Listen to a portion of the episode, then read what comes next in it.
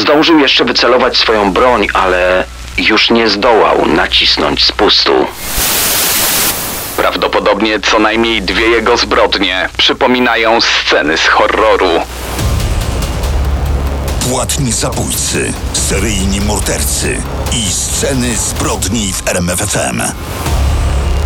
Zacznę tak. To oni stoją na straży prawa. Są ręką sprawiedliwości w terenie, na pierwszej linii frontu walki z przestępczością. Policjanci.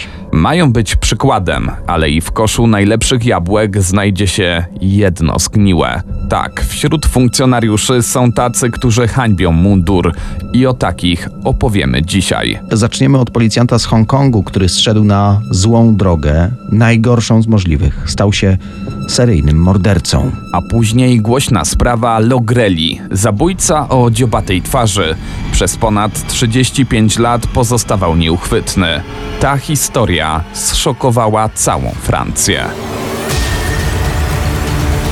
Sceny zbrodni w RMFFM.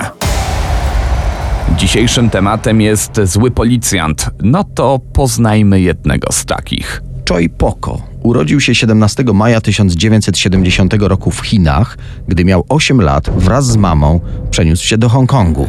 Tato z jego młodszym bratem zostali w Chinach. Udało im się przyjechać do Hongkongu dopiero rok później. Rodzina mogła w końcu być w komplecie. Tu Choi ukończył szkołę, później studia, po nich zaczął pracę, miał kilka różnych epizodów, w końcu trafił do królewskiego pułku. To lokalna policja. Działała pod administracją rządu kolonialnego Hongkongu. Pamiętajmy, że przed rokiem 97 było to terytorium zależne Wielkiej Brytanii. Choi Poko do tej policji przystąpił w 93. Ma 23 lata i spędzi tu kolejnych 13 lat, aż do swojej śmierci, która nie nastąpiła z przyczyn naturalnych. Ale może nie wybiegajmy jeszcze tak daleko. Zostańmy przy początkach jego służby. Już jako kadet w szkole, w kolegium policyjnym wyróżniał się. Zdobył nagrodę Srebrnego Gwizdka. Miał wybitny talent strzelecki. Na strzelnicy zwykle zdobywał najwyższe noty. W trakcie końcowego testu, gdy policjanci brali udział w symulacji napadu na bank, to właśnie Choi Poko zdobył komplet punktów. Warto wspomnieć, że w trakcie tej służby trzy razy w roku przechodził testy strzeleckie i zwykle był perfekcyjny. Z zapisków na strzelnicy wynika, że był snajperem leworęcznym, ale on sam twierdził, że równie celnie strzela z obu rąk. Jednak w policji celne oko to nie wszystko. Choi przez 5 lat starał się o awans na sierżanta. W końcu w 2001 roku osiągnął na testach dostateczną ilość punktów, by komisja poważnie rozważyła jego kandydaturę. A jednak kluczowe okazały się testy psychologiczne. Wykazały, że Choi Poko ma trudności w komunikacji. Postrzegano go jako niezwykle upartego. Zalecenia od komisji nie awansować. Wówczas zmienił plany. Chciał dostać się do elitarnej jednostki zabezpieczania lotniska. Trzykrotnie podchodził do rekrutacji i za każdym razem oblewał testy albo osobowościowe, albo sprawnościowe. No przynajmniej oficjalnie, bo co może zaskakiwać, był bardzo aktywny. Biegał maratony, chodził po górach, latał także na paralotni. Ostatecznie przydzielono go do pracy w dystrykcie Chinyi, na jednej z wysp wchodzących w skład Hongkongu. Musimy wspomnieć o jego życiu osobistym. Gdy pełnił służbę przy lotnisku, wpadła mu w oko jedna z tutejszych sprzedawczyń. Zagadał, był młody, przystojny, w mundurze. Jego problemy w komunikacji, które ciążyły mu w pracy, najwyraźniej nie były przeszkodą w miłości. Para pobrała się w 97 roku. Trzy lata później urodziła im się córka. Żona Lipon Lin zmieniła pracę. Została asystentką w opiece społecznej. To muszę wtrącić ciekawostkę. Ta para wystąpiła razem w teleturnieju Milionerzy, bardzo popularnym w Hongkongu. Wygrali całkiem spore pieniądze 60 tysięcy dolarów hongkońskich. Pytani w telewizji, na co przeznaczą taki majątek, Choi Poko zapowiedział, że część na pewno przekaże dla potrzebujących. W skrócie, no, wzorowy policjant o wielkim sercu ale i miał ciemną stronę, o której żona nie wiedziała. Regularnie bywał w salonach masażu erotycznego, w nocnych klubach, korzystał chętnie z usług prostytutek. Był także nałogowym hazardzistą, grał wysoko i dużo przegrywał. Ale z tego powodu nie trafia się do scen zbrodni. Jak się domyślacie, miał też o wiele ciemniejszą stronę. Wspomniałeś, że Choi Poko wygrał w telewizyjnych milionerach i zapowiedział, że część pieniędzy przekaże dla potrzebujących. To był październik 2001 roku. Kilka miesięcy wcześniej daje o sobie znać ta najmroczniejsza strona tego, jak się zdawało wzorowego policjanta i wzorowego człowieka. Jest 14 marca 2001, 5 minut po południu. Na komisariacie policji dzwoni telefon. Rozmówca skarży się na hałasy dochodzące z mieszkania obok. Do interwencji zgłasza się konstabl Leong Shin-yan. Konstabl, czyli najniższy stopień w policji. Zwykle w interwencjach brał udział wspólnie ze swoim partnerem, ale ten akurat jadł lunch. Konstabl Leong Shin-yan uznał, że to nie jest interwencja, w której będzie potrzebował wsparcia. Po prostu pojedzie i uciszy awanturującego się sąsiada. Jest 12.25. Konstabl zgłasza przez radio, że jest na miejscu, że pukał do mieszkania, ale nikt nie odpowiedział na jego wezwanie. Z późniejszych ustaleń wynika, że nie było żadnej potrzeby interwencji. Telefon miał za zadanie zwabić w to miejsce policjanta, by odebrać mu broń. Chwilę po tym, jak złożył meldunek przez radio, ktoś go zaatakował i próbował ukraść jego pistolet. W trakcie szamotaniny napastnik strzelił do policjanta z bliska pięciokrotnie. Strzelał ewidentnie, by zabić. Trzy kule trafiły w głowę, dwie w plecy. Następnie zabójca zabrał służbowy rewolwer Smith Wesson i zniknął. Policjant postrzelony. To zgłoszenie było już na tyle poważne, że pojawiło się na miejscu kilka radiowozów. Ratownicy w kuloodpornych kamizelkach zabrali postrzelonego konstabla do szpitala, ale właściwie tylko po to, by stwierdzić zgon. Policja otoczyła dzielnicę, zamknęła wyjścia z budynku, przesłuchano 3000 świadków, z czego większość, około 2000, stanowili funkcjonariusze policji, bo w tej sprawie, jak przypuszczano, maczał palce ktoś z mundurowych. Sprawcy jednak nie ustalono. Dopiero późniejsze testy DNA wykazały, że tak naprawdę było, że konstabla Lionga zamordował jego kolega po fachu, Choi Poko. O morderstwie stało się głośno w całym Hongkongu. Gazety pisały, że funkcjonariusz Liang Xinyan zginął dwa miesiące przed swoim ślubem.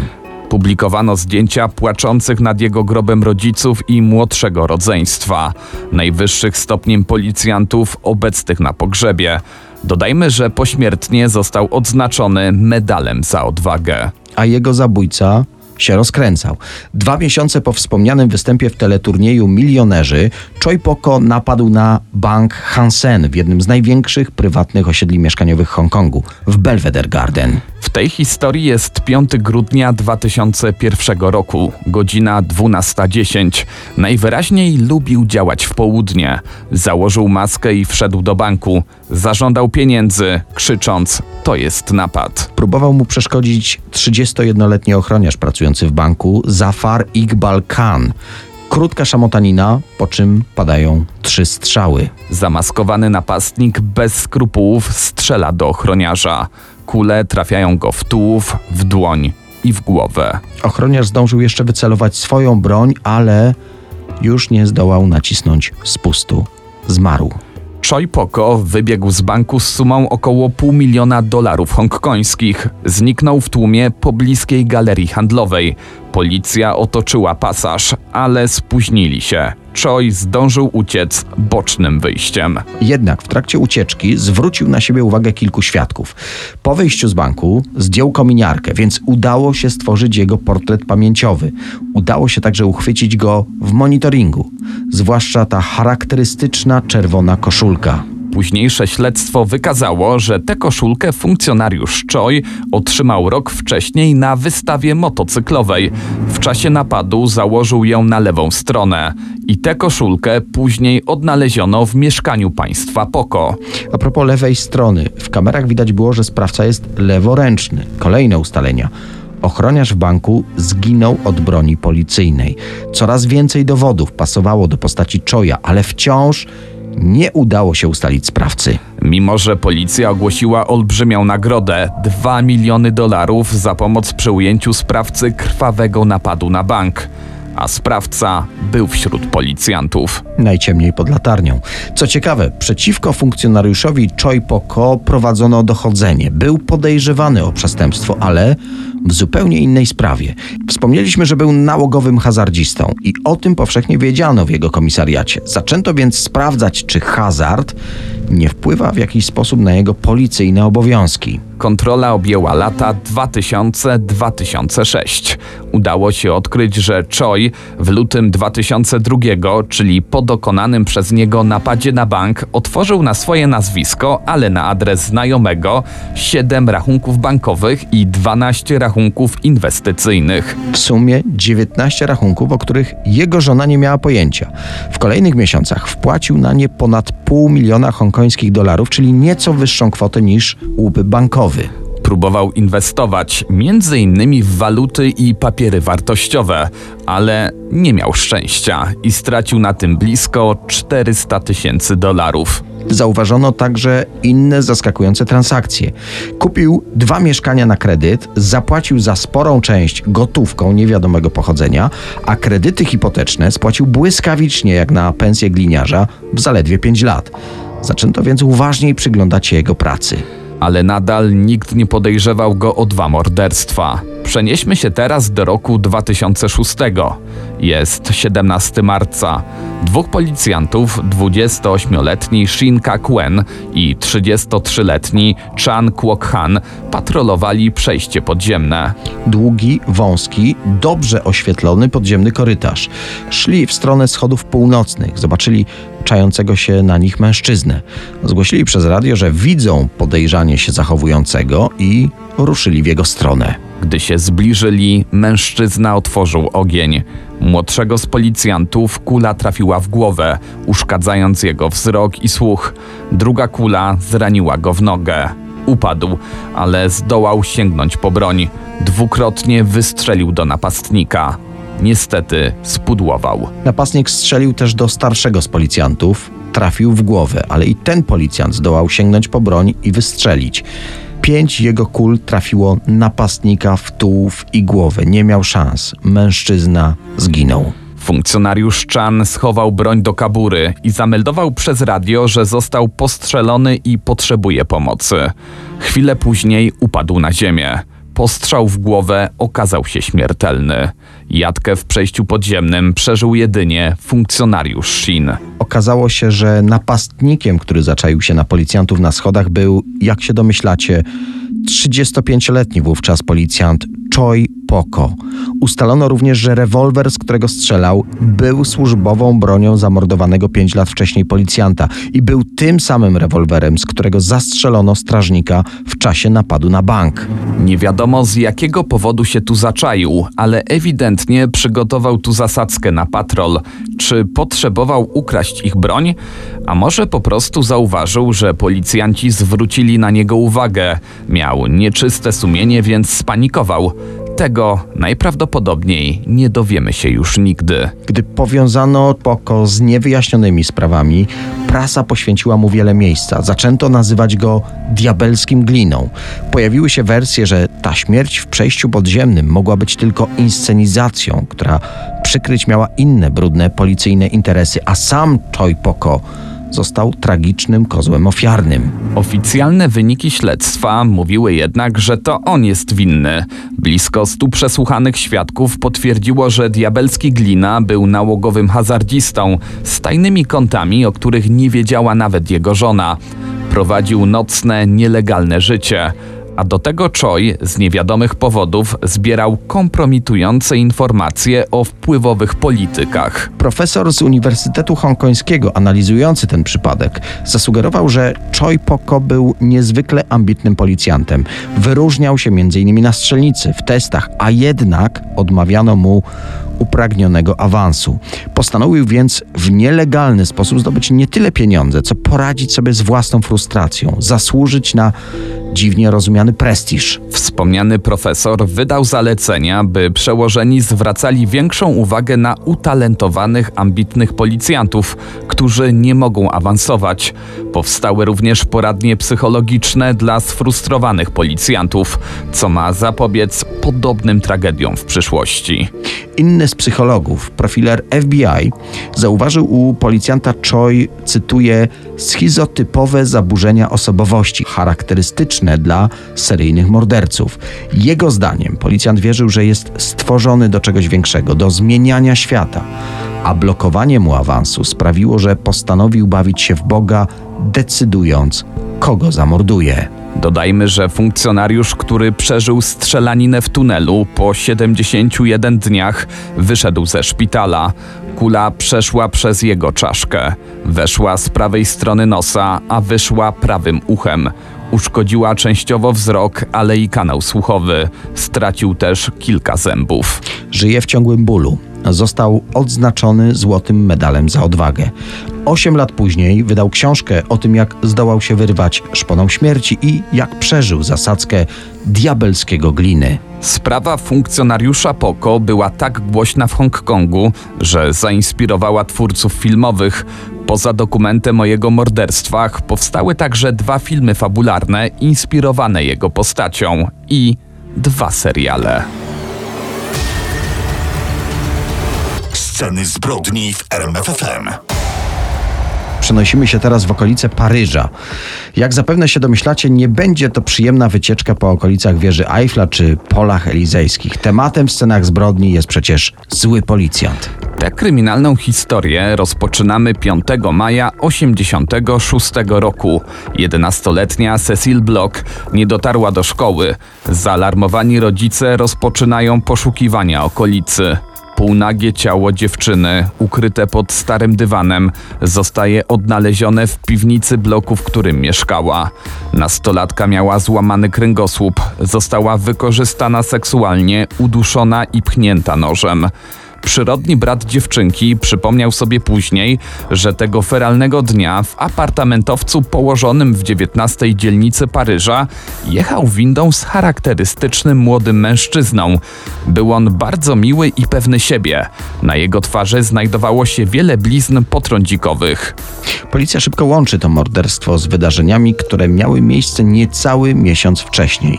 4 kwietnia ośmioletnia dziewczynka również w drodze do szkoły została zaciągnięta z windy do piwnicy. Napastnik ewidentnie miał wszystko zaplanowane. Działał tak samo jak w przypadku Cecil Block. Opuścił miejsce zbrodni, będąc pewnym, że dziewczynka została uduszona. Dzielne dziecko jakimś cudem jednak ten atak przeżyło. Na podstawie zeznań ocalałej ośmiolatki i brata Cecil sporządzono portret pamięciowy gwałciciela i mordercy. Przez problem z cerą został nazwany przez media Logreli, czyli blizny po ospie. Stąd zabójca o dziobatej twarzy. Ośmiolatka pamiętała, że od agresora unosił się nieprzyjemny zapach. Do kolejnych tragicznych wydarzeń dochodzi rok później, dokładnie 28 kwietnia 1987 roku. Tego dnia w dzielnicy Le Marais policja dokonuje makabrycznego odkrycia. W mieszkaniu przy Rue de Sévigné funkcjonariusze odnajdują ciało 38-letniego technika lotniczego Gilles Politi i 20-letniej Irmgard Müller, Niemki przebywającej na wymianie naukowej. Nagi mężczyzna leżał na brzuchu ze związanymi za plecami rękami i nogami. Został uduszony sposobem nazywanym hiszpańską garotą. Taka metoda była wykorzystywana m.in. przez wojsko. Kobieta została przywieszona za ręce do słupków łóżka piętrowego. Ponadto morderca przeciął nożem jej struny głosowe. Gilles i Irmgard przed śmiercią byli przypalani papierosami. Na miejscu brutalnej zbrodni zabezpieczono odciski palców oraz inne dowody, na których mógł znajdować się materiał genetyczny. Pamiętajmy, że w roku 87 nie wykorzystywano jeszcze technologii DNA w kryminalistyce. Nie istniały również zaawansowane cyfrowe bazy danych odbitek linii papilarnych. Jak zeznali świadkowie, pewien młody, dobrze zbudowany mężczyzna dzień przed podwójnym zabójstwem wszedł do mieszkania przy Rue de. Kolejnego dnia ten sam mężczyzna dyskutował przez domofon z Irmgard Müller. Wiele wskazuje na to, że zabójca był w jakiejś relacji ze swoją ofiarą. Pięć miesięcy później napastnik zaczaił się w stolicy Francji na 14-letnią uczennicę wracającą do domu. Mężczyzna przedstawił się jako policjant. Pod pretekstem ważnego śledztwa wchodzi do mieszkania dziewczyny. Tam zakłada nastolatce kajdanki na ręce. Wykorzystuje seksualnie i ucieka po splądrowaniu domu. Ponownie wszystkie ślady prowadzą w kierunku Logreli. Do następnego ataku dochodzi 8 lat później i już nie w Paryżu, a w departamencie Seine-Marne. Modus operandi podobny do poprzednich przypadków. Przestępca podający się za policjanta podchodzi do jedenastolatki, ta nie ma dokumentów, więc zmusza ją, by wsiadła do samochodu. Mają pojechać na posterunek.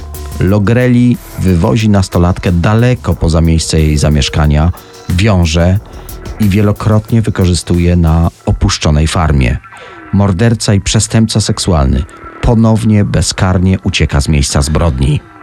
Policja, mimo wielkiego zaangażowania w każdą ze spraw, nie była w stanie złapać groźnego przestępcy. Umiejętnie zacierał on ślady i mylił tropy. Dopiero wiele lat później, dzięki analizie śladów DNA, śledczy mieli pewność, że za tymi wszystkimi zbrodniami stoi jeden człowiek, dokładnie zabójca o dziobatej twarzy. Ale tożsamość tego bandyty nadal pozostawała tajemnicą. Portret przestępcy z dziobatą twarzą od dziesięcioleci wisiał na ścianach Brygady Kryminalnej Paryskiej Policji.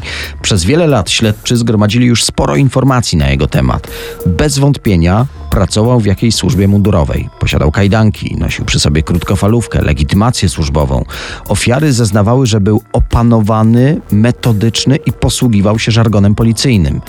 Miał też specjalistyczną wiedzę, na co wskazuje chociażby sposób uduszenia 38-letniego technika lotniczego.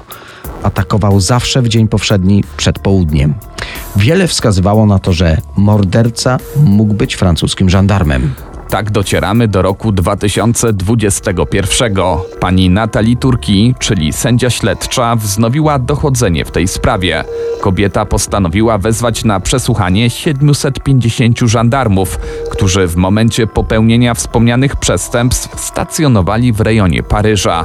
Tak do stolicy przyjeżdżali eksmundurowi z całej Francji. Byli wypytywani o to, gdzie wówczas mieszkali, jakim samochodem jeździli i co najważniejsze, na koniec przesłuchania każdy został poddany badaniu DNA. 24 września takie samo wezwanie drogą telefoniczną odebrał 59-letni François Virow. Mieszkał na południu Francji, niedaleko Montpellier, z żoną i dziećmi w dużym, odnowionym białym domu pod pięknymi sosnami. Mężczyzna miał pojawić się na przesłuchaniu kilka dni po tym telefonie, jednak François niespodziewanie zniknął i opróżnił swoje konta bankowe. Żona, zaniepokojona nieobecnością męża, zaalarmowała policję. Akcja poszukiwawcza doprowadziła służby na wybrzeże Morza Śródziemnego, dokładnie do miejscowości Grudy-Roi, niedaleko Montpellier. Tam w wynajętym mieszkaniu znaleziono ciało François Virow. Mężczyzna popełnił samobójstwo przedawkowując leki, które wymieszał z alkoholem. Były żandarm zostawił list pożegnalny. Szokująca wiadomość rozpoczyna się od takich słów. Przyznaję się, że byłem wielkim przestępcą, który do końca lat 90. dokonywał niewybaczalnych czynów. Krzywdziłem i zabijałem niewinnych ludzi. Pełna treść wiadomości jest utajniona. Z różnych dziennikarskich doniesień znamy tylko strzępki listu. Wynika z nich, że François w momencie popełniania zbrodni nie czuł się dobrze. Działał pod wpływem, jak to określił, zwierzęcego impulsu. Swoje zbrodnie tłumaczy trudnym dzieciństwem. Czując, że policja depcze mu po piętach, postanowił zakończyć życie, aby uchronić swoją rodzinę przed skandalem. Wspomina, że od 97 roku nie popełnił żadnego przestępstwa. W notatce niestety nie podaje żadnych szczegółów dotyczących ofiar, miejsc zbrodni, dat ani imion. Przez prawie 35 lat oszukiwał swoją rodzinę. Dzięki materiałowi genetycznemu, który został pobrany od François Virow, udało się potwierdzić, że jego DNA zostało znalezione na miejscu wspomnianych trzech zabójstw i sześciu gwałtów. Wiele rodzin po latach cierpień w końcu, choć częściowo, zaznało sprawiedliwości. A jak wyglądało życie zimnego Logreli? Jak udało mu się przez kilkadziesiąt lat unikać sprawiedliwości? Czas powiedzieć coś o nim więcej. François urodził się w styczniu 62 roku. Gdy miał 10 lat, na raka umiera jego mama. Od teraz jest pod wyłączną opieką surowego ojca. Przez swoich znajomych opisywany jest jako skryty, taki typ melancholika. Jednej ze swoich znajomych zaproponował popełnienie wspólnego samobójstwa. Równolegle do tych niepokojących zachowań u chłopaka rozwija się wielka pasja do motocykli i horrorów. Jego ulubionym filmem była włoska produkcja Cannibal Holocaust opowiadająca o kanibalizmie, gwałtach i torturach. Film został zakazany w około 60 krajach ze względu na sceny ekstremalnej przemocy. Prawdopodobnie co najmniej dwie zbrodnie popełnione przez Logreli przypominają sceny z tego horroru. Zamiłowanie do motoryzacji sprawia, że w 1983 roku dołącza do żandarmerii, a dokładnie eskadry motocyklowej Gwardii Republikańskiej. To elitarna jednostka zabezpieczająca wyjątkowe wydarzenia. Jest odpowiedzialna m.in. za eskortowanie prezydenta i zapewnianie bezpieczeństwa kolarzom Tour de France. Tutaj początkowo wiedzie mu się całkiem nieźle, ale z biegiem czasu traci uznanie w oczach przełożonych. Dodajmy, że leczył się na depresję. Miewał niekontrolowane napady agresji, które tłumaczył chorobą. To właśnie ten okres w elitarnym oddziale przypada na największą intensywność zbrodni François Virow. Dodajmy jeszcze, że mieszkał zaledwie 200 metrów od miejsca wspomnianego przez nas podwójnego zabójstwa. W 1988 roku odchodzi ze służby i wstępuje do paryskiej policji. W międzyczasie wziął ślub i doczekał się dwójki dzieci. Pięć lat pracował jako policjant na motocyklu. Był nawet delegatem związku zawodowego. Przez następne lata często zmieniał miejsca zamieszkania, co nakłada się na lokalizację popełnionych zbrodni. Cały ten czas jednak pracował w strukturach policji. Finalnie osiedlił się na południu Francji, niedaleko Montpellier. W 2011 roku przeszedł na emeryturę po wypadku motocyklowym. Po tym incydencie kulał i chodził o lasce. Aktywnie udzielał się w lokalnej społeczności. W 2019 roku został nawet radnym gminy Pradlule. Burmistrz był przerażony, że jego współpracownik to w rzeczywistości gwałciciel i seryjny morderca. François Virow zasiadał w Miejskim Komitecie Akcji Społecznych. Dociekał, czy gmina wystarczająco pomaga ludziom. Oto słowa sąsiadów mordercy. Byliśmy bardzo, bardzo smutni, gdy się o tym dowiedzieliśmy. Zupełnie nas to rozbiło. Nigdy byśmy sobie tego nie wyobrazili. Szczególnie współczuję jego żonie i dzieciom. Oni nie mogli wiedzieć. To niemożliwe. Wydawali się tacy radośni i szczęśliwi. Morderca został zapamiętany przez mieszkańców jako bardzo zajęty człowiek. Pewnego dnia zaprosił wszystkich do siebie na wspólną biesiadę. Jak wspominają sąsiedzi, taki policjant z ludzką twarzą. Koledzy ze służby byli zszokowani, gdy prawda wyszła na jaw. Zacytujmy jednego z nich. Był zwykłym policjantem. W swojej służbie został doceniony za profesjonalizm i dobry humor. Taki człowiek bez opowieści to w każdym razie obraz, który nam dał.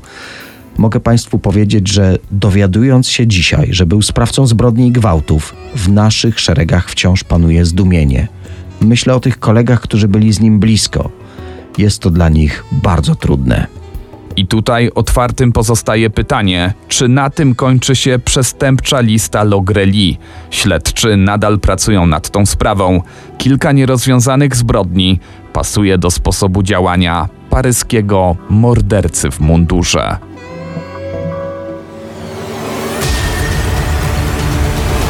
Sceny zbrodni w RMFFM.